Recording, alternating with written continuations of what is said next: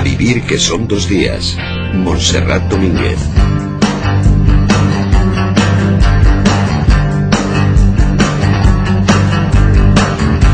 Pasan nueve minutos de las once, de las diez en Canarias. Este año, con la Semana Santa de por medio, las celebraciones en torno al libro se han prolongado durante semanas. Y como en este club de lectura el gran protagonista es el libro, tenemos que ocuparnos de estas celebraciones. Hola, Óscar. Óscar López, buenos días. Hola, buenos días a todos. ¿Cómo estás? Buenos Aquí días. continúa Manu, ¿eh? a mi lado. Sí, ya os he estado escuchando. Con estos chafardeo. bueno, bueno. Bueno, pero háblame de las eh, celebraciones. Bueno, la primera de todas, una gran celebración que es eh, la reivindicación del cuento, de la que hizo Ana María Matute en su discurso de aceptación del Cervantes. Desde que tengo uso de razón he leído, he escrito, he escuchado. Desde aquel primer cuento inventado a los cinco años hasta este último libro que los recoge casi todos, compruebo con satisfacción que por fin el cuento ha ingresado entre los géneros respetados de nuestra literatura. Aun cuando contemos con perdón, aunque cuando contemos entre sus cultivadores desde el inmenso Cervantes, que honra con su nombre este premio, hasta los más recientes de nuestros escritores, jóvenes y no tan jóvenes. Hasta hace poco aún se, se- los consideraba literatura menor. Una alegoría maravillosa del cuento, la que hizo Ana María Matute en un discurso precioso. Ella estaba muy preocupada, ¿verdad, Óscar? Porque decía, yo es que Sí. leo muy mal, lo voy a Y no leer le muy gusta, no le gusta hablar en público y ya avisó de que su discurso sería breve. Empezó y diciendo además que prefería escribir no sé cuántas novelas y no sé cuántos Pues que antes habla. que dar un se, discurso. se pone muy nerviosa, pero es verdad, hay que reivindicar el cuento y a mí me gustaría que los editores de nuestro país eh, tomen nota, porque todavía no se lo miran con buenos ojos. Muy bien. Desde el punto de vista comercial me refiero, ¿eh?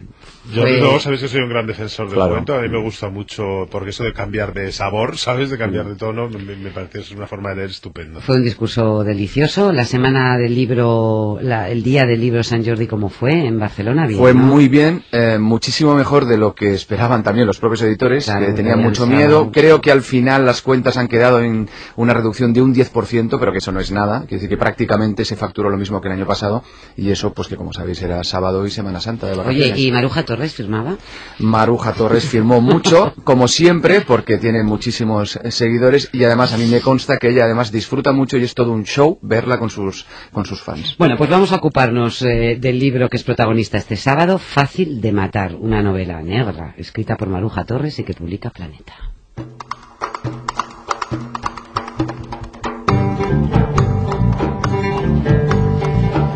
Y esta música libanesa sirve para ponernos en el escenario. Maruja, buenos días. Buenos días. ¿Cómo estás? Estupenda, gracias. ¿Te has quitado, te has quitado la Pamela ya o no? No, yo, mm, yo es que me las hice todas. Como sabéis, eh, estuve en la prensa del corazón. Yo fui enviada especial a Lady Di Sí. por la revista Pronto, no os digo más. Sí, sí, Y entonces luego me hice dos infantas aquí. Ujú. Y ya me había hecho muchas, muchas francas. Es decir, estoy completamente vacunada contra las bodas reales. Y la, y la, conste que también las liturgias de los Windsor me gustan porque es la el único momento en el que me acuerdo de los Tudor, que eso sí que era una dinastía, ¿verdad? Que interés- mucho más interés cuando se mataban entre sí. Sí, bueno, es que la parte negra, ¿eh? la crónica negra es más interesante que los cuentos de hadas, ¿no? Exacto. Sí. O mejor dicho, los cuentos de hadas tienen más interés cuando están aderezados, ¿no? Con un poquito de terror. Poquito Buenos de cuentos, los buenos cuentos de hadas Sí. son cuentos de terror realmente. Bueno, oye, esta es tu primera incursión en la novela negra como, como género, aunque Diana Dial no es un personaje extraño ni ajeno a ti, ¿no, Maruja? No, no, en absoluto. Es un alter ego que yo inventé en los años 80, a finales de los 80, para hacer OS, el viaje fantástico hacia Julio Iglesias, en el que ella era una periodista del corazón, precisamente en una revista tipo Pronto, ingenua, adicta a la cosmética y seguí fan de Julio Iglesias que recibe una cantidad de, de, de bofetadas de la vida, que fina estoy hoy, de bofetadas de la vida a lo largo del libro, que es, una, es una ironía. Y luego hizo, hice otra, Ceguera de amor con ella de protagonista y la abandoné por cosas de la vida. Y la he recuperado ahora porque yo necesitaba de nuevo un alter ego para que alguien mate en mi nombre. Ujú. Qué, qué- qué liberador es eso de matar, ¿verdad? ¿Verdad? ficción, Y claro. no ir a la cárcel. ¿Y para qué, y para qué buscarlo si ya lo tenía? Oye, Claro. claro, Oscar, cuéntanos qué encontramos en Fácil de Matar. Pues eh, que encontramos una historia negra eh, encontramos un thriller. Yo sé que a Maruja le gusta hablar de thriller, ella es muy fan y esta es una novela muy, muy de Maruja Torres. Primero por esto, porque a ella le gusta mucho el thriller. Segundo, porque evidentemente la protagonista es un alter ego. Y tercero, porque la acción transcurre en el Líbano, que es un país donde ella ha estado viviendo durante mucho tiempo, aunque ahora ya vuelve a vivir en España. Argumentalmente, pues encontramos la historia de un asesinato, muere un hijo de una ilustre familia libanesa, explota el coche en el que, en el que él está, junto con dos sirvientas, y a partir de ahí la viuda, mediante un amigo común, le pide a la, a la periodista que investigue, porque esta periodista, que está jubilada, Autojubilada. Autojubilada gran porque es mérito, joven, gran sí. mérito. Bueno, entre otras cosas también porque tiene un ex marido que le paga una muy buena pensión. El de la revista ¿Eh? Viceversa. ¿Eh? Entonces, ella de vez en cuando investiga, investiga aquello que le apetece, pero investiga por un deseo de justicia, a veces por un deseo de venganza, porque yo tengo la sensación de que Diana está más pendiente de la justicia que de la ley, Ah, eso sí. que son dos cosas que no siempre van. ¿Y a ti no te van- pasa? van- a veces me ocurre también. ¿Verdad? Otra Sí, cosa sí, es lo que luego, lo que luego Lo haga. que luego digamos. Lo que luego digamos. Lo de los documentales de la 2.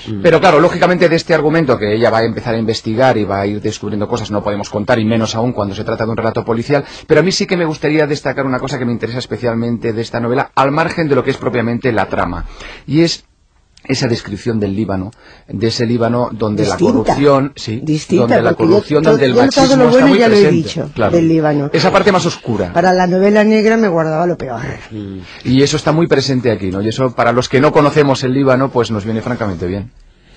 Eh, precisamente a mí nada más empezar el libro hay una cosa que me llama mucho la atención y es que hay una nota aclaratoria al principio en la que dice que es la que la, el Beirut que describes es la visión de la protagonista no la tuya no, no tu Que la Dina, ¿verdad? ah, Que qué luego voy diciendo malvada que es cómo te guardas las espaldas No, esto yo lo aprendí de Terence que en todas sus novelas ponía lo mismo. Mm. Y yo he decidido poner lo mismo por si acaso.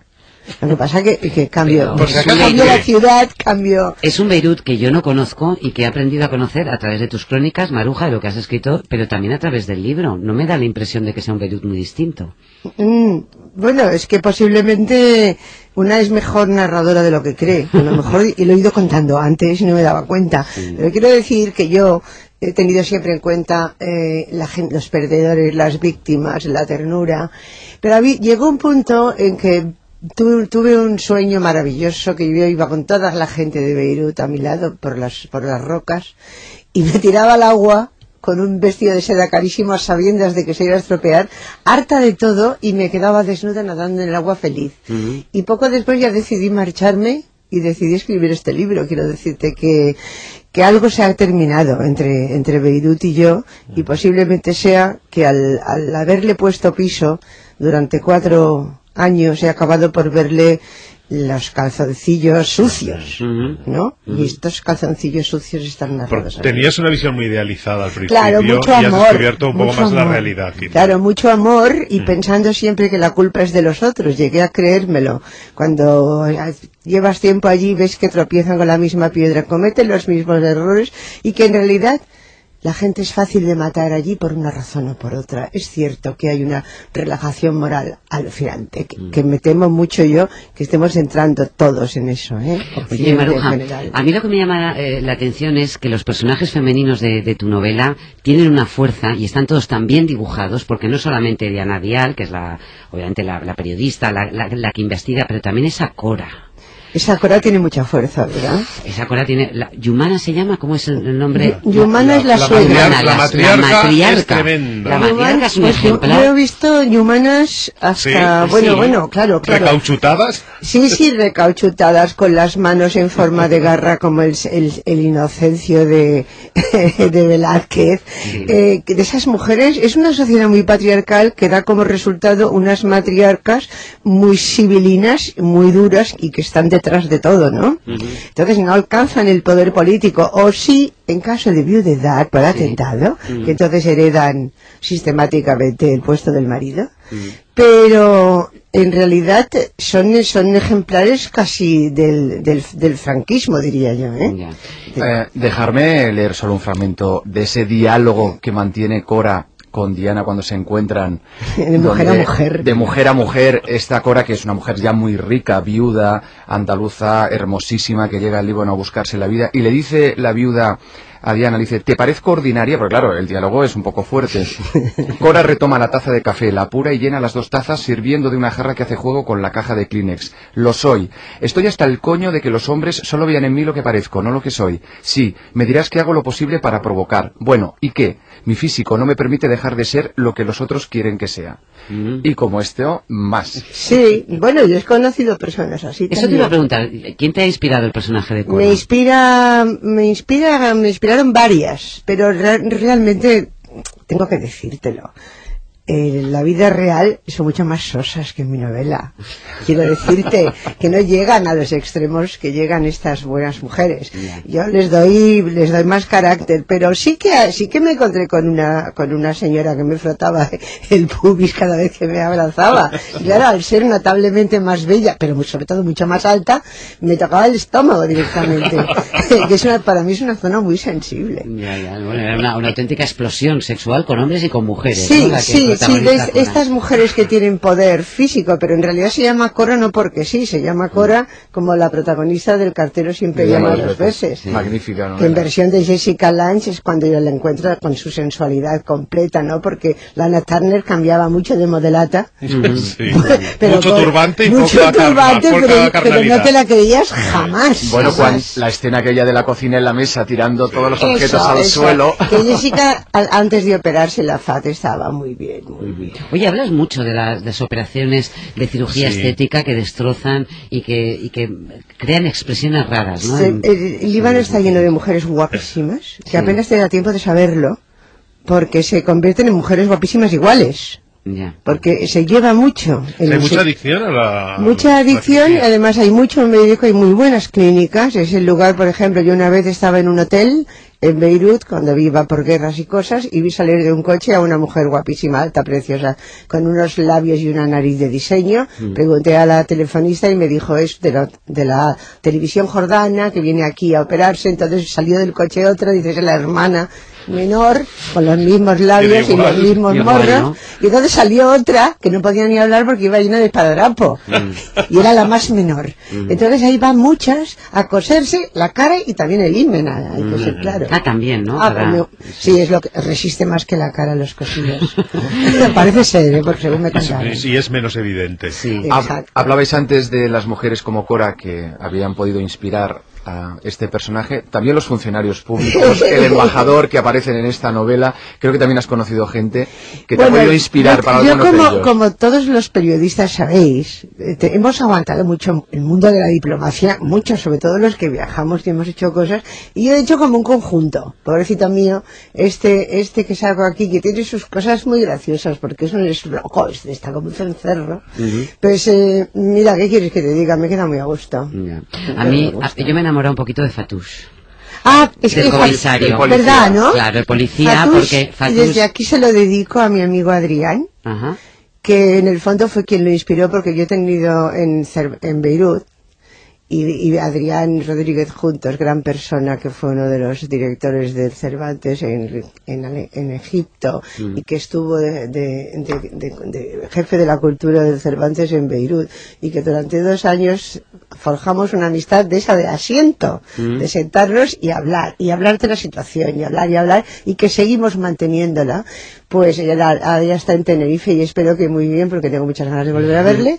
Entonces, Fatouche es esto, Fatouche es, es la amistad, ¿no? y, y, y voy a hacer que salga en el próximo libro, porque yo tampoco puedo vivir sin él. Bien, me alegro, libros. me alegro. Que se- no, no, él, mira, él lo y bueno de Joy, las él y sagas... Joy y Ara. Ah, bueno, Yo- Joy. Joy y la, la, Habla, la háblanos un poco porque, claro, tú vas subiendo y bajando por la escalera social en el, en el Líbano y retratas perfectamente toda esa clase dirigente que tiene dinero, muchos de ellos tienen estudios, aunque tú dices que le falta el glamour eh, que tienen los mismos, cometiendo los mismos pecados en Occidente, ¿no? ¿Por qué? Mm. Bueno, yo creo que los, lo, el, el- el- en el Líbano se vive mucho en una burbuja, tanto los de arriba como los de abajo, en una burbuja atemporal. Yo solo tengo que decirte que yo es, creo que es el único lugar del mundo en donde se siguen todavía las andanzas de Mirel Mathieu y de Sylvie Vartan. Qué bonito. Claro, y en donde Aznavour está en todas. Luego son muy modernos y muy de design y tienen lo más fashion y lo más trendy. Pero no pueden evitar que la realidad sea. Ah, pero y Mireille Mathieu ¿tú crees que está muerta? Pero si salió el año pasado una, una noticia No, no me, no me atreví a preguntarlo yo. en los reales Jour, claro, y, además es que San Sanfot, ¿no? Es, eh, pero eh, ellos es- viven en una burbuja en la que creen que son franceses, o sobre todo esta sociedad a la que yo me Sí, refiero, que es la sociedad, la alta sociedad maronita, etcétera, Sí. ¿no? Pero luego te encuentras con que eh, los malos, que son muchos, que, te- que, que encabezan muchas sectas y que no tienen escrúpulos, son como de guardarropía. Son, es decir, eh, ellos harían, los, los, eh, los libaneses a los que me refiero, llanos, eh, si llegara Sarkozy y se ofreciera para presidente, le aclamarían. Con esto no te digo nada, y sobre todo si trajera a Carla Bruni. Ah, ah, ah, eso Sobre es todo si importante. trajera a Sería Carla el- Bruni. Pero todos los otros son como Sarkozys disecados Sí. Con unas Carlas Bruni operadas. Eso te iba a decir, porque Carla Bruni no da el tipo de esa mujer No, explosiva para que que nada, gusta. para nada. Carla No, Bruni, comparada con ellas, es, es natural, Claro, vamos. pero te preguntaba porque sube- con limón. eh, nos hemos parado en esa clase dirigente, pero Joy, por ejemplo, que vas a recuperar, que es la, la asistenta, eh, bueno, tiene, tiene unos puntos geniales también, la asistenta de Diana Dial, que la recuperas, y está también eh, esas dos eh, que, que sirvientas. son el motor que hace que ella Exacto. investigue, ¿no? Las que mueren, las, Las que que mueren en mueren en ese el coche, las dos sirvientas que nadie que hace mueren caso. junto al no- coche, Sí. porque Que nadie no, no van cuenta en en el el coche, junto al coche. Sí. Entonces, es, es, eh, la situación de, de- del servicio doméstico en el Líbano, tanto entre musulmanes como entre cristianos, es un horror. Se ha podido hacer algún reportaje alguna vez, pero no es un tema glamuroso que interese mucho y además no tienen ningún derecho y además las señoras se cabrean muchísimo si les dicen que no pueden pegarlas. No, si la ley sale uf, de repente un, un policía decente y les dice, oiga, esto no se puede hacer. Y, y, Es- y eso que actúan así cuentas- con, con la quiescencia de los de los de las embajadas. Eso impunidad. que lo Los cuentas países. en, en la novela y es un poco escalofriante porque está a un paso de la esclavitud. Eh, ¿no? Y se 18, mete mucho. cuando yo empecé la novela había 18 eh, sirvientas mm, africanas que se habían suicidado de una forma u otra. Y esto se supo porque una de ellas ya no pudo más de que el niño de la casa le diera patadas en la espinilla, lo agarró y se tiró con él por el, al vacío desde un balcón. Tú lo cuentas en la novela que las sirvientas africanas son las peor Las tratadas. peores, las es peores porque es, muy- es una sociedad muy racista y a más oscuridad de piel más racistas son.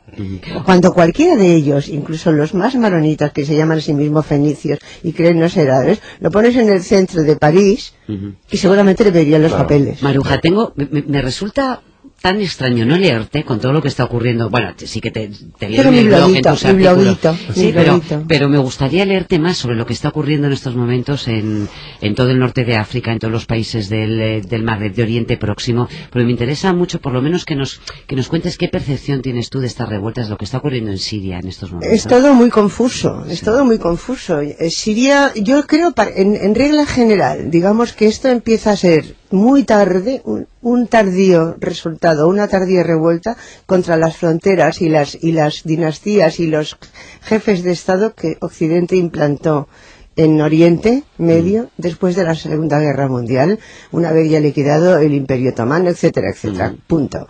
Una vez en cada lugar han florecido los que nos interesaban o los que no interesándonos eh, garantizaban la seguridad, que es el caso de Siria. Siria no sabemos hacia, hacia dónde irá. Sí, eh, es una dictadura, clarísimamente, lo fue el padre sangrientamente. El hijo, no nos esperábamos esto, pero tú está Sí, matando, ¿eh? sí, sí, y está metiendo al ejército. Y el aparachic que tiene es muy fuerte, es, es el último bastión del Y ha vacío. impregnado todo el poder con su... Claro, con y es, su- es, de un- es corrupto y es muy duro, es de una extrema dureza que se manifestaba tranquilamente como el franquismo aquí. Dijéramos que ya habían pasado los tiempos más duros y la gente levantaba un poco cabeza si la economía mejoraba un poquito, pero de libertades nada, y esto se veía muchísimo en la, en la cuestión periodística, tú podías escribir mal de- del régimen si estabas fuera. Y es no- lo que está pasando no ahora. O sea, han cer- cerrajazo, cerrajazo informativo. Yo creo que las redes sociales allí estaban mucho más atrasadas, que Internet estaba mucho más atrasado, como lo prueba el hecho que yo de turista fui la última vez hace dos años, que pasaba desde Beirut. Era fácil pasar, te daban un sello por dos días y te quedabas dos días en Damasco, que es una ciudad maravillosa. Y la gente es muy dulce y muy, están allí, pobrecicos míos, son, son buena gente. Y entonces, claro, pero la- los, los lugares que se han revelado son los que fueron castigados por el padre, sobre todo, más que castigados, masacrados, y son lugares en donde, gracias a esa masacre, entre otras cosas, que ha crecido un fundamentalismo suní. Entonces, en, en, este momento tú fíjate que el dictador es la opción más moderna, es como para cortarse las venas, ¿no? Sobre todo cuando se revuelve y, y, y, demuestra o se quita las máscaras. ¿no? Exacto, yo, yo, yo, eh, yo gente de, de, los lugares de donde se están revelando, mujeres vestidas de esas, no con el burka, con, sino con que el burka es afgano y no tiene nada que ver con, con lo musulmán, sino con lo musulmán, eso completamente tapadas, con guantes negros, con zapatones y con un bolso en el codo, unos codazos que dan yeah. a las occidentales destapadas, brutal, ¿no? A mí que, que eso triunfe me da miedo, pero es que creo que tienen que elegir. Lo que habrá Creo que ver es tienen derecho a elegir. claro, lo que habrá que ver es si esas revueltas han tocado techo o Sí. eso se puede extender Yo a creo otros que el, ejemplo el ejemplo dado por Gaddafi resistiendo y no cayendo como habían caído los otros dos ha sido brutal claro, para para que estos se sientan valentones. Oye, Oscar, volviendo a Fácil de Matar, tú nos anticipaste que esta era la primera eh, de una serie. No Hombre, yo, sabemos- yo ahora lo tengo clarísimo. Ella, ella como era, eh, era un poco cobardica cuando lo, cuando Sí. la, la publicó, decía, bueno, ya Pero es que veremos, ya veremos si... no gustar. Claro, a, a eso iba, a eso iba. Como ahora viste Pero ya tienes claro que va a estar yo, un que va a triple estar Fatus, mortal. va a estar, por supuesto, Diana eh, Dial. Y es verdad lo que he oído, que piensas recuperar a Pepe Carballo. No, no, eso, eso ya son infundios. Eso ya es un... Pero, no, lo que pasa Una es que yo, ¿no? en, mi- en mis conversaciones privadas con Manolo, cuando, cuando hago el, lo del vaso, pero lo del vaso de whisky, quiero decir, cuando yo digo, ay Manolo, ¿qué te parece? Tengo que seguir por aquí, fíjate tú, y entonces interpone Terencio, porque todo esto lo hago y además entra mucha más gente porque entre un libro y otro se han muerto tres amigos más. Entonces, y eso es lo malo de, este, de esta edad que tiene. Entonces, lo que, lo que yo puedo es darle un pasado a Diana Dial en donde haya aparecido en algún momento, pero no como amante, porque eso me parece que sería como de muy barato, pero sí como consejero. ¿no? O sea, que Como- sí va a haber una aparición. Un cameo. no lo sé, no lo sé. Será- pero será no será barato. abruméis, no me Será barato, será barato, pero bueno, yo pagaría por leer esa aventura entre Diana Dial y Claro, pero yo tendría que pedir permiso a, al- a- a Ana, Sí. a, a Ana, a Ana Sayés, Sí. esposa de Vázquez Montalbán, Sí. porque yo estas cosas sí que lo hago, pedir permiso antes. Bueno, pero está bien. ¿Por qué no? Pero no, pero, la realidad Pero no. En la realidad Egipto, no le vas a pedir permiso a la mujer cuando quieres cometer, que cometa adulterio a su marido contigo misma. claro. Bueno, todavía no soy, no soy una, to- no soy una bleda. En cualquier Una caso, selva. Maruja, Diana se irá a Luxor. Diana sí. se va a Luxor en la última página y eso no es desvelar nada. Y ahí le espera un caso genial en el sentido de si me sale bien. No, porque vamos a juntar Agatha Christie, el, el- el- el Egipto de Agatha Christie, que es de no creérselo, que es de Co por completo. En ese barco que yo he estado en, el, en, en una réplica del SS Sudán, una réplica, no, una, un, un- un otro ejemplar de aquellos del siglo XIX, y me hice mi crucerito, y además eh, tiene 14 habitaciones solo, os lo recomiendo, sale Pero, caro pero es divino. No tienes precio, ¿eh? Nos estás vendiendo tu libro y el siguiente... Esto es lo que decía Terenzi, te pregunten lo que te pregunten, habla de tus libros. Maruja Torres, muchísimas gracias. Ha sido un. Y gra- Oye, ¿has dedicado muchos fácil de matar eh, en, esta, en este día de San Jordi? En el de San Jordi y en el de Madrid, no tantos, claro, también, sí. pero el de San Jordi muchísimos. Muchísimos, y, sí. y los dedico, eh, me gusta mucho cuando, según como veo a la, a la mujer y al chico, eh, sed malos. Y claro, en, en, en- entre comillas, y entonces, al- al siendo la dedicatoria en catalán, para que los dolents de debò no os hagan daño. Entonces ya le das dolentería a la maldad, Ajá. para que los malos de verdad no hagan daño, ¿no? Maruja Torres, muchísimas gracias. Para vosotros. Un beso muy fuerte. Adiós.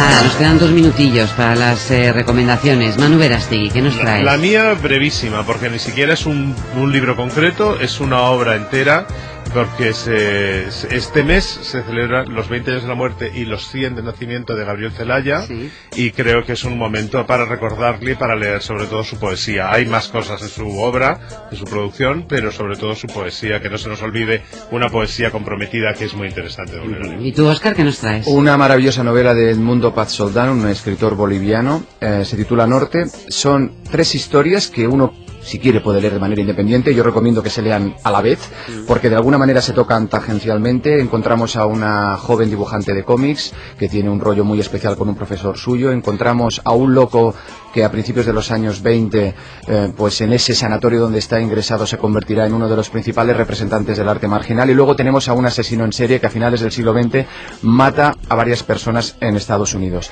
Los tres personajes son mexicanos, desarraigados y que tienen alguna relación con la locura y con la, y con la creatividad. Viven en los Estados Unidos y con todo eso ha conformado una historia donde ya aviso que hay muchísima violencia, pero también hay muchísima ternura y mucha compasión.